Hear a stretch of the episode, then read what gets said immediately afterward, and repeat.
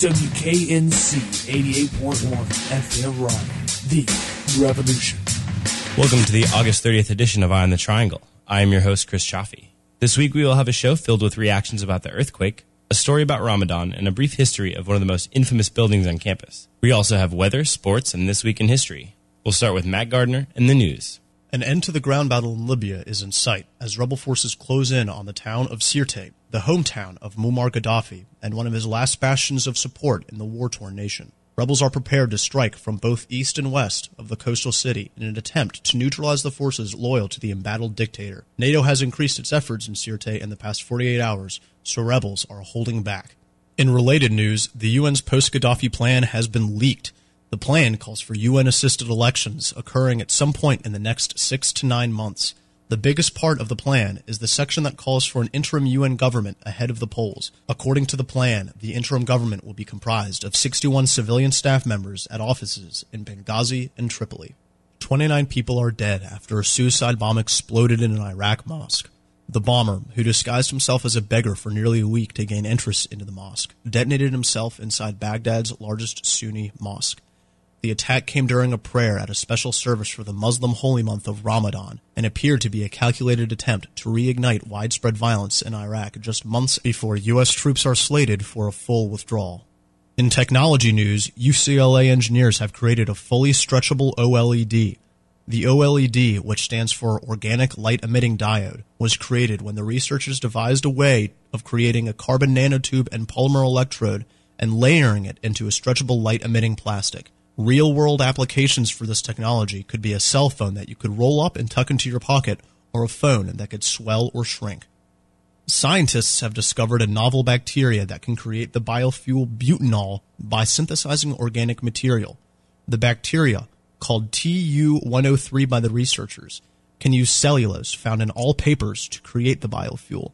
This has serious implications as the scientists claim that nearly 323 million tons of cellulosic material are thrown out each year, which in the future could be used to produce the biofuel.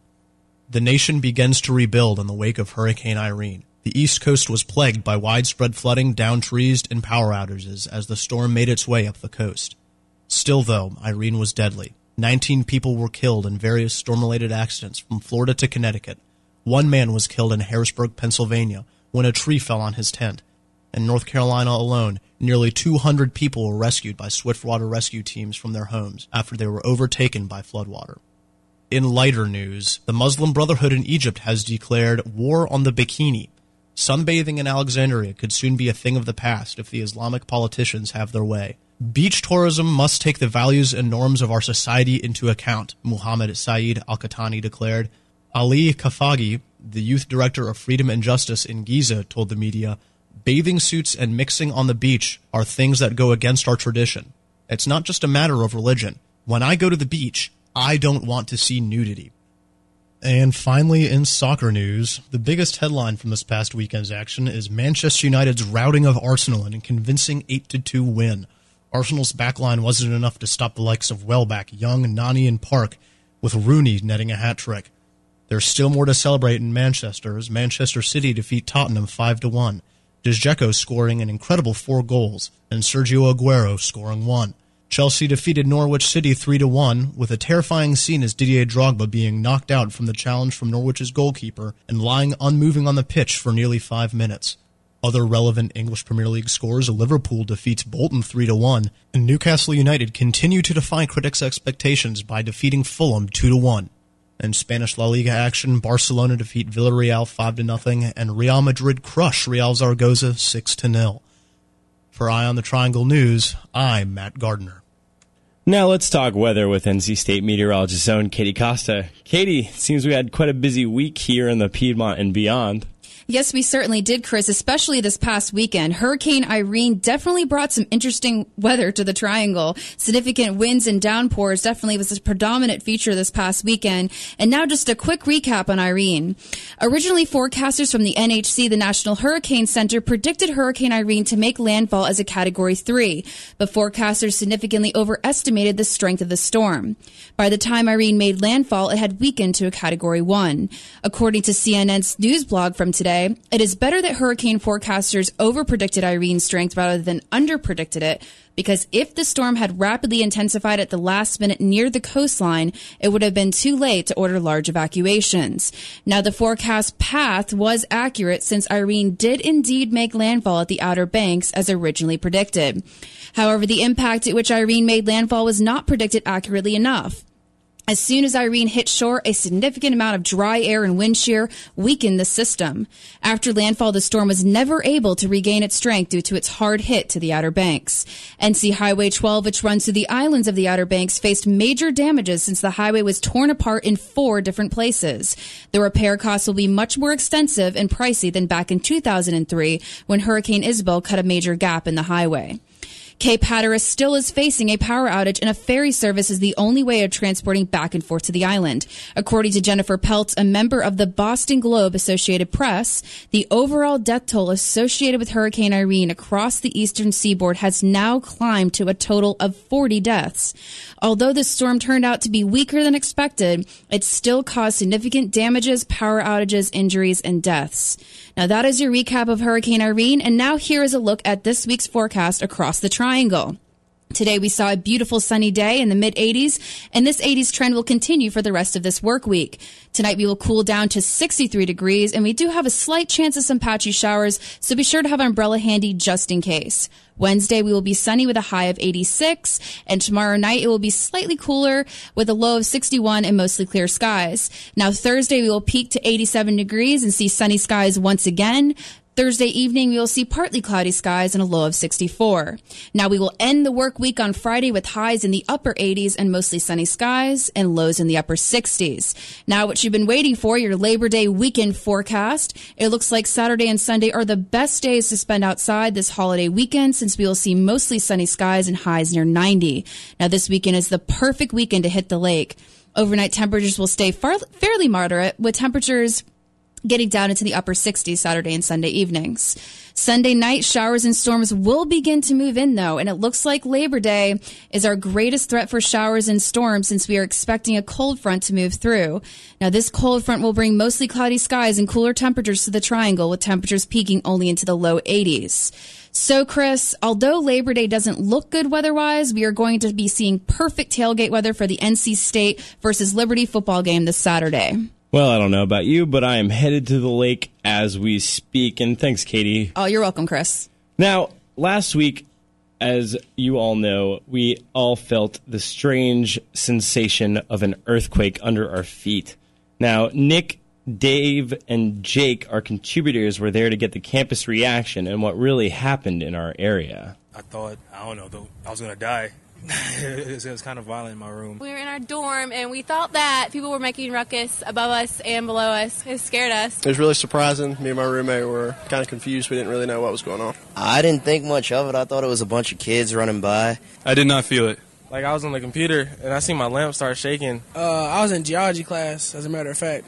And the board started shaking. We was like, "It's an earthquake." My teacher was like, "Nah, it wasn't." He was wrong. Last Tuesday saw the most powerful earthquake to rock the east coast of the United States in almost 70 years. The earthquake was felt by people up and down the eastern seaboard, including many here in Raleigh. We invited Dr. Karl Wegmann, a geologist and assistant professor in marine, earth, and atmospheric sciences, into the studio to help us understand what exactly it was we experienced. The earthquake on Tuesday in Virginia was caused when rocks slid past each other along a fault plane. According to Dr. Wegmann, the earthquake, which originated several kilometers below the Earth's surface, was felt for thousands of miles because of the unique geologic composition of the eastern coast. The rocks are much older, much denser, much colder on the eastern part of the United States than they are in the in the western part. So seismic energy propagates more efficiently. What this means is that there is often a difference between how far an earthquake can be felt depending on your location within the country. Dr. Wegmann explains. So a similar magnitude 5.8 in California might be felt over a distance of 100 miles, whereas here on the east coast of the United States, the same amount of energy release would be felt over maybe thousand miles. Which is why last Tuesday's earthquake was reportedly felt from Toronto to Georgia. No need to panic, however. The relative stability of the East Coast tectonics means that earthquakes of this magnitude are fairly uncommon. For those of us that are in our 20s or early 30s, if we lived in Raleigh the rest of our life, we may experience one or two more earthquakes of about the same magnitude during our lifetime. And what are the chances the next earthquake will be worse? Uh, what we're not really sure. That's still an area of, of active research for geologists and seismologists on the east coast of the United States. While this may seem unsettling, Dr. Wegmann believes that we may in fact have been fortunate to have experienced such an event. It's kind of a neat, almost cultural experience that, that we all got to share in for five seconds. And maybe this earthquake might be a reminder for those of us on the eastern side of the country that we live on a dynamic and an active planet. And while earthquakes in this area aren't common, it's always a good idea to have an emergency plan set up anyway. Worrying about earthquakes should be probably at the bottom of people's list of things to do out here in, in North Carolina. Zombie apocalypse might be a little bit higher. However, Dr. Wegmann thinks we should worry about the bigger issues at hand. I feel strongly that some of the largest challenges that we face, both as a country, but more broadly as a group of human beings on this planet, are geoscience or earth science related problems. And we need trained, talented geoscientists to solve some of our country's and humanity's largest looming problems. So come see us over in Marine, Earth, and Atmospheric Sciences. For Eye on the Triangle, I'm Jake Langlois. I'm Dave. And I'm Nick Savage. And the traffic goes round and round, swallowing the road and spitting out clouds. And the spirit she hides on a damp path of moss and stone. From a fear we are born with and never outgrow. And what else you can keep? Your American cash and smile. Yesterday marked the end of Ramadan here in the United States. And over the course of the last month, we've been bringing you a variety of stories about the Holy Islamic Month. As a wrap up for this year's holiday, our contributor Selma has brought us this piece. بسم الله الرحمن الرحيم شهر رمضان الذي أنزل فيه القرآن هدى للناس وبينات من الهدى والفرقان Ramadan is a holy month when Muslims give up food, drink, and all things that are displeasing to God. This is a general idea though, and every Muslim slightly varies in their practices at Ramadan. So I spoke with a fellow Muslim to get a peek in a day in the life of a fasting Muslim. Uh, my name is Yusuf Mohsen. I'm a senior at UNC and I'm majoring in religious studies. Well, Ramadan to me, it's a little more than just a cultural event, uh, even though that's, that's a lot of it. I see it as an opportunity to, to build a closer relationship with God. Especially in the West, you don't get a, uh, an opportunity like Ramadan to be able to get closer with with the community members, you know, and, and in turn, you know, get close with God. Because normally we, at most, we probably, you know, go to the mosque once a week, you know, throughout the year. But when when Ramadan comes around, you know, we we usually gather much more than that. You know, we usually gather every single night. We gather to break our fast. We gather to pray Taraweeh, and it's a it's a great experience. It is a great experience, but I also understand that every Muslim may experience Ramadan in a different way. So, what is your own experience in this month? Well, in this month, basically, we're given a gift from God, the ability to come closer to Him by bringing down certain roadblocks in order for us to uh, get closer to Him. And these roadblocks, you know, I can list three of them basically, generally.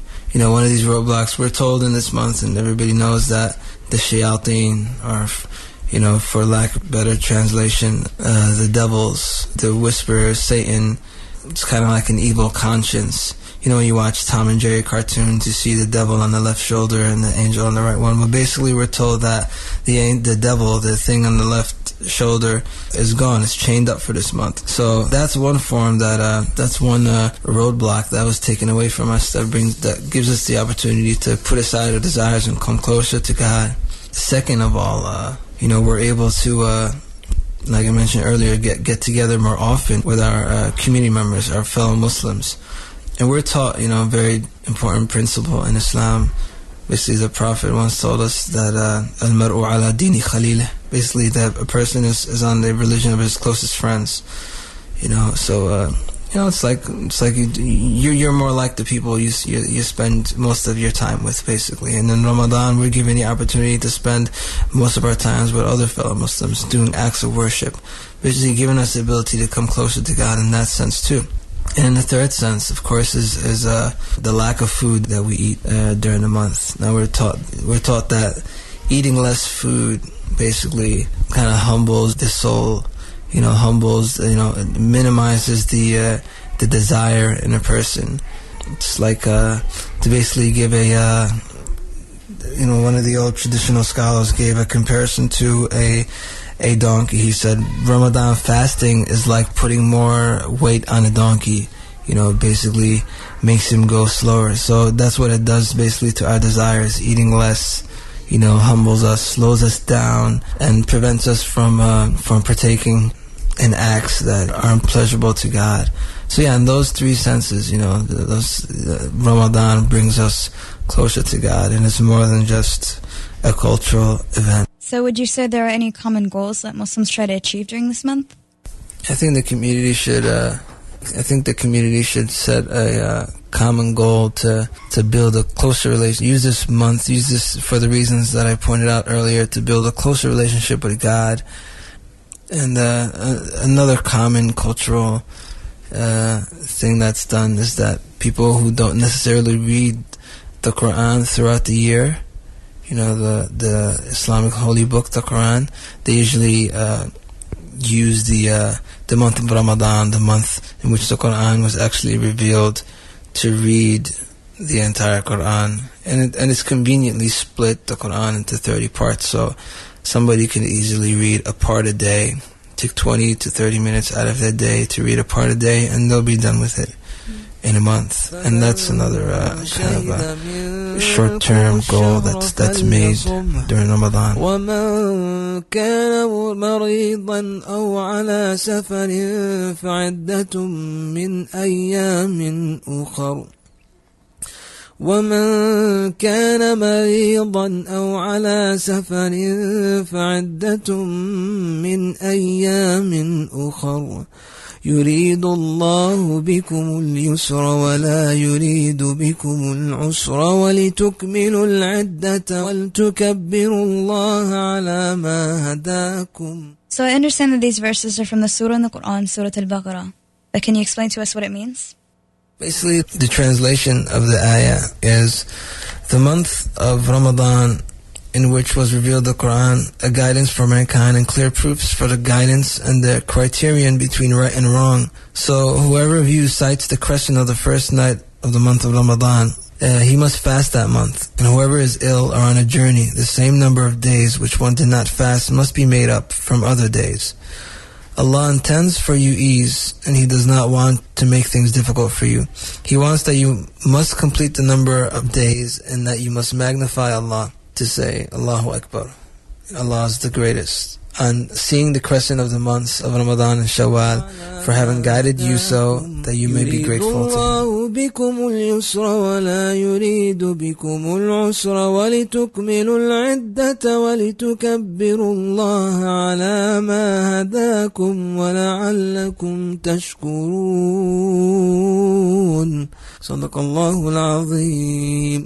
So that was a day in the life of a fasting Muslim allowing us to understand the special time for billions of people around the world and also our fellow classmates on campus. I'm Selma Abdulhai with Eye of the Triangle, and I hope you've had an enlightening time.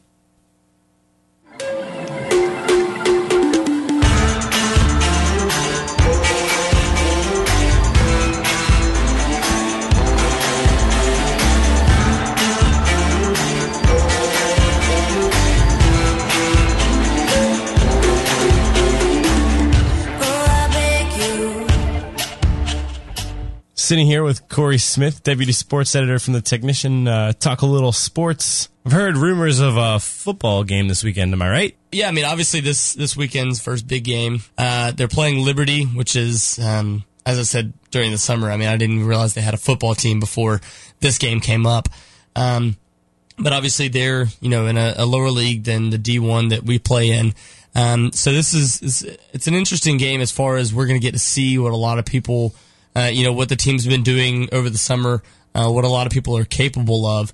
Obviously, you know, this is the first game starting for Mike Glennon. Uh, we've seen just, we've seen him in, you know, flashes, seen a little bit of what he can do. Um, but we haven't actually seen what he can do with an entire summer of preparation. Um, so this is kind of a, compelling thing for a lot of people to go out there and see, you know, see what he has to do. And then also, uh, one thing that I talked with you about before we got started was um, yesterday at the media media press conference.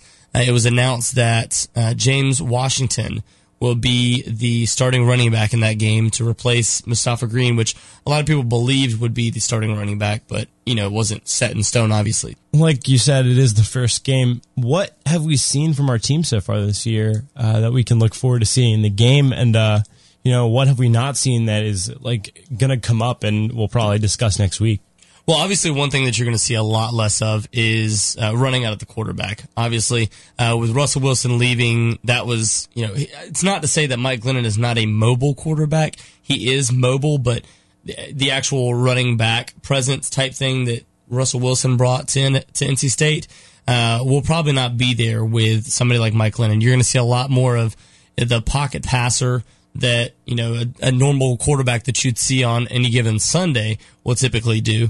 Um, but you're going to see a lot more of him working as with his receivers. You're going to see probably see a lot from T.J. Graham because I think they're going to really try to go out there and prove who he is uh, as you know as a starting wide receiver this year. And you're going to see a lot of Jay Smith as well. He was listed as the number two wide receiver uh, coming into this weekend. But one thing that you'll probably see a lot of, and I know this isn't something that's brought up typically, but you'll see a lot of uh, a lot of time basically back there for uh, for the quarterback because you know in these types of games where you're playing a lower ranked team, you're going to see a lot slower type of gameplay out of out of the actual you know the the way that um, uh, play is going to be done, and you're going to see a lot more of you know going through the progressions and trying to figure out what's going on from the quarterback. Uh, instead of, you know, typically you're going to see a lot of pressure whenever it gets to the ACC games, but right here, it's going to probably be a lot slower gameplay where he's going to have his time back there, and they've got really good offensive linemen this year. They've got five guys that came back from last year that have all started in games, and these are all guys that have proven themselves on the line as well. Now, let's talk about the schedule uh, for, you know, looking past this game into the season. I've heard some you know, grumblings from behind me in class about how this season, you know, oh, schedule, it's, you know, pretty easy. What, yeah, what, do, you, yeah. what do, you, have to say about that? Uh, well, to say that they have a cupcake schedule for the first six or seven games is, is fairly easy to say. It's, uh, it is the truth. They have the third worst schedule in the entire NCAA. So to say that they have a weak schedule is pretty much fact.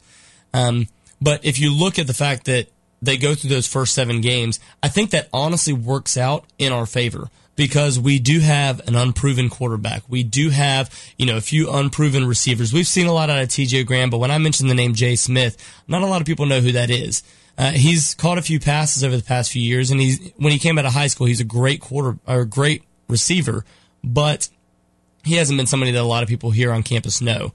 So to see something like that, you know, to see those guys be able to go through the motions over the first few weeks. And the first real big game is going to be against Cincinnati on Thursday night.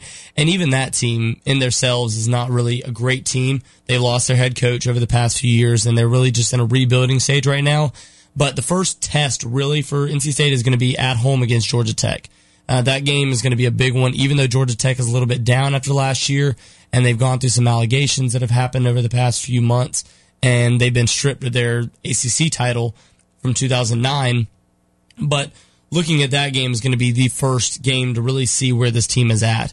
And then obviously they travel down to Florida State. So cool. Well, uh, let's wrap this up a little bit, you know. Um, but of course, I want to give you a chance to tell us about a new thing that's happening here at KNC tomorrow night. Uh, from 7 8 p.m. Yeah, working on the promos for it still, so I know a lot of people haven't really heard about it, but uh, tomorrow night we're going to be doing a little bit more of this and a little more interesting, I'm sure.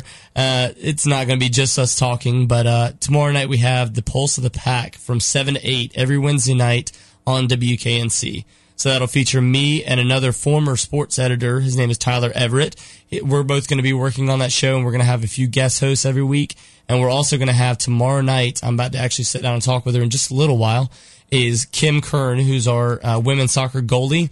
And we're also, I'm going in tomorrow morning to go talk with our new starting running back, James Washington. So we'll, we'll have interviews from both of those on the show as well. Cool. So tune in tomorrow night for Pulse of the Pack, only here on WKNC. And thanks so much for coming in, Corey. Talk about sports. All right. Thanks, man.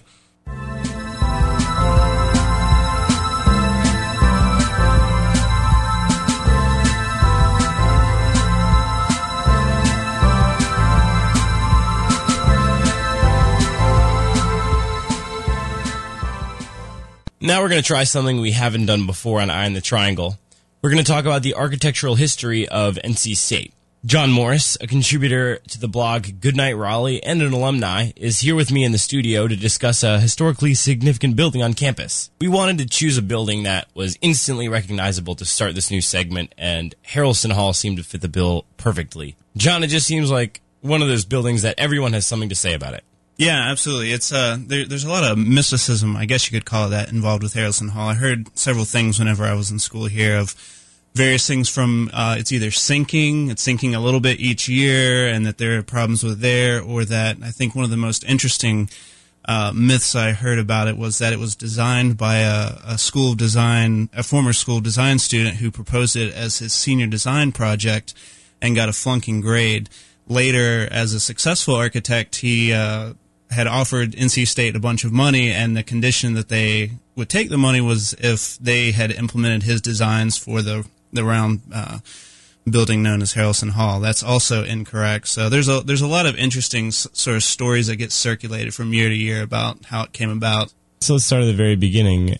Harrelson Hall is a giant circular building that used to be raised one story off the brickyard um, across from the library in front of Cox Hall, but now they have recently relocated the bookstore to the basement, so uh, it is filled in, but it's a big circular building that doesn't have a whole lot of space to wiggle around in.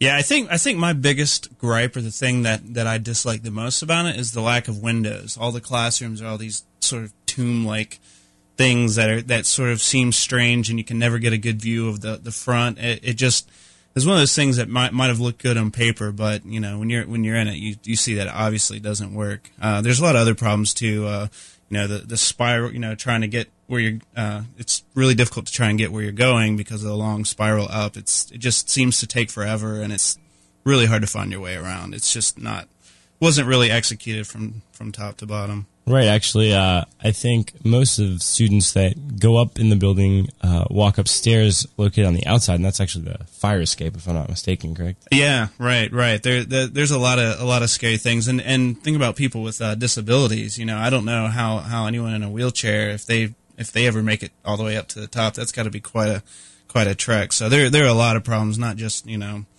Uh, from for regular students, but for those who are disabled too, it's a it's a nightmare. Right. So we've dispelled some rumors. Now, give us the truth. Uh, so it was built in 1960, 1961 by Terry Waugh. He was uh, a school design professor here at NC State. He was part of the first wave of architecture professors that came to establish the new uh, school design uh, here, and he later served as the university planner. Uh, it was before this time that he had designed Harrelson Hall, but it was it was a pretty big deal when it was built because it was the first round building in Raleigh, and it was the first uh, round or cylindrical building on a college campus. So it was a couple of interesting feats in that in that regard, uh, mainly due to its shape, uh, and not to mention, it just kind of looks interesting. It looks like a big spaceship land in the middle of the brickyard. So it's something that something everyone knows about, and everyone usually has some sort of opinion on one way or another, usually negative. I've sat in a classroom before and looked straight ahead and could not see the board. Right. There's never a good vantage point in any of those in any of those rooms. Well, this is a good way to start our series because we picked like the most universally commented on, I guess, building because some people do like it. Yeah, and what what I've found though, most of the people that I know that like it are are people like myself who who knew about it and maybe went to school, but they're not currently students, and so they have this kind of fond memory of looking at it from a distance, although they may realize how much it sucked at the time. They kind of like its unique appearance from the outside, so they kind of forget the the negative aspects that they might have encountered whenever whenever they were students. So uh, it's definitely definitely something neat and interesting, and it's also. You know, you have to realize 50 years ago, this was a huge statement, you know, for a, a land grant university in the South. I mean, it's a, was a pretty big deal to do something this radical and this different in a, you know, a pretty small uh, campus in a pretty small town. So it was a it was a big deal back then. No, I think if I if I have heard correctly, Harrelson has like taught more students than any other building like in the United States. Wow, I wouldn't doubt it. I know that I saw a fact somewhere. I want to say it was in the Technician uh, recently that uh, 84 85 percent of students had had gone taken classes in Harrelson Hall, and I believe it. I mean, that's where the you know the core core ones used to be. I think now it's more of a um, sort of a shuffle space where they sort of put temporary. I don't think there's any permanent uh, schools there, but But if you ever get to the top, there's a really cool uh, place at the very top of the building. There's these circular windows in the ceiling, and and actually you can go up there and lounge. It's, Right, a, it's a lounge now, so it's the only place in Harrelson that you can get like full sunlight, and it's a really cool space. So if anybody's on NC State's campus, they should check it out. Anyway, John, thanks for joining us. Uh, I hope this is going to be a successful little segment. we'll see how it goes. All right, thanks, Uh, Chris. all right, and what are we going to do next time? Let's uh, maybe park shops. park shops would be a good one. All That- right, That was a successful renovation. It's one of the older buildings on campus. We'll take a look at Park Shops. all right, park shops next time on uh, Brick by Brick right here on the Triangle.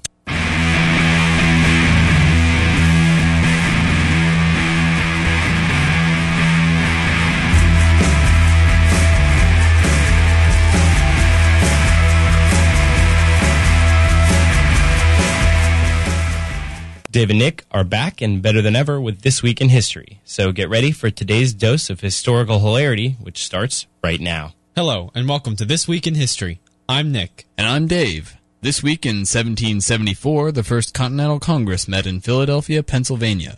They convened to address the oppressive actions of Britain's Parliament and appealed to King George III for the revocation of the coercive or intolerable acts. In 1803, Lewis and Clark began their journey to explore the Louisiana Purchase. They would end up covering about 8,000 miles over the course of their 28 month expedition. Though they didn't find a Northwest Passage, they helped chart a vast territory including parts of what is now Kansas, Nebraska, North and South Dakota, Montana, Idaho, and Oregon. Back in 1838, Frederick Douglass escaped from slavery.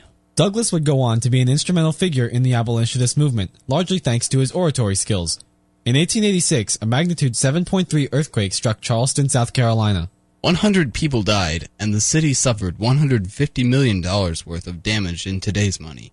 In 1901, Vice President Theodore Roosevelt delivered his famous quote, Speak softly and carry a big stick, during a speech in Minnesota. Historians claim that this was a metaphor for his opinion about the United States' foreign policy, but what he meant, of course, was that the residents of Minnesota should keep quiet while gathering firewood. That's an astute observation, Nick. Thanks, Dave. Back in 1920, the first radio news program was broadcasted by 8MK out of Detroit, Michigan. In 1939, Nazi Germany invaded Poland, which prompted France and Britain to declare war on Germany. This conflict drew in many more countries and developed into World War II shortly thereafter. In 1950, the Beetle Bailey comic strip was first published. The original author, Mort Walker, is still writing for the strip to this day. This week in 1967, Sweden officially made the change from driving on the left side of the street to driving on the right side. The change took place at 5 a.m. on Sunday, September 3rd, and good for them. In 1972, the Palestinian terrorist group Black September took hold of 11 Israeli athletes during the Munich Olympic Games. All 11 athletes died and five Black September members were killed during an attempted rescue of the hostages. In 1974, the SR-71 Blackbird set the current record flight time between New York and London, making the flight in just under two hours. On a side note, should a missile have been launched at the Blackbird, its standard evasive action was simply to accelerate and outrun the missile. That must be a fast jet, Dave. That it is, Nick. Back in 1984, Space Shuttle Discovery made its maiden flight into space to launch three satellites. Just this past February, Discovery made its final voyage to the International Space Station and will be on display at the Smithsonian Institution's National Air and Space Museum. Larry Page and Sergey Brin, two students at Stanford University, co-founded Google in 1998. The company is currently valued at $60 billion and will one day own the world. Agreed. Let's do birthdays. All right. In 1735, composer Johann Christian Bach was born. He is commonly known as the English Bach and is noted for influencing Mozart. In 1874, outlaw Jesse James was born. He is known for his lawlessness and picture-perfect portrayal of the Wild West villain. In 1951, actor Michael Keaton was born. Born to play Batman. Actor Richard Gere was born this week in 1949. He's known for his role in An Officer and a Gentleman, but you might not know that he's a descendant of Mayflower Pilgrims. He also played the lead male role in Nights in Rodanthe, which was set in the Outer Banks of North Carolina. In 1945, Van Morrison was born. He is best known for his hit single Brown Eyed Girl. Keanu Reeves was born in 1964 and is famous for his roles in Bill and Ted's Excellent Adventure, Speed, and the Matrix series. In 1968, Mike Piazza was born. He is a 12 time All Star and currently holds the record for the most home run hits by a catcher. Beyonce Knowles was born this week in 1981. She was originally in Destiny's Child, but has launched a very successful solo career with her singles Single Ladies, Crazy in Nick, Love. Nick, I'm gonna let you finish, but I have to remind you that Beyonce had one of the best videos of all time. In 1986, Shaun White was born. He is famous for his extreme talent in snowboarding and skateboarding, having won two Olympic gold medals. He even invented his own trick, dubbed the Double McTwist. And that's all the knowledge we've got for you this week. For Eye on the Triangle, I'm Nick. And I'm Dave. Thanks for listening, and keep it historical, Raleigh.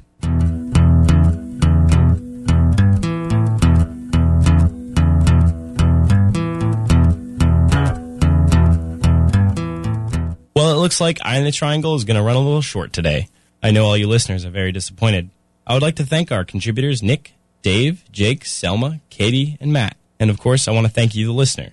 If you want to get in touch with our show, please email us at publicaffairs at wknc.org or call us at 515-2401. We'll be back next week with interviews, news, sports, weather, and more. So until then, on behalf of everyone here at On the Triangle, thanks and good night. You're listening to WKNC 88.1 FM, now broadcasting at 25 million milliwatts oh.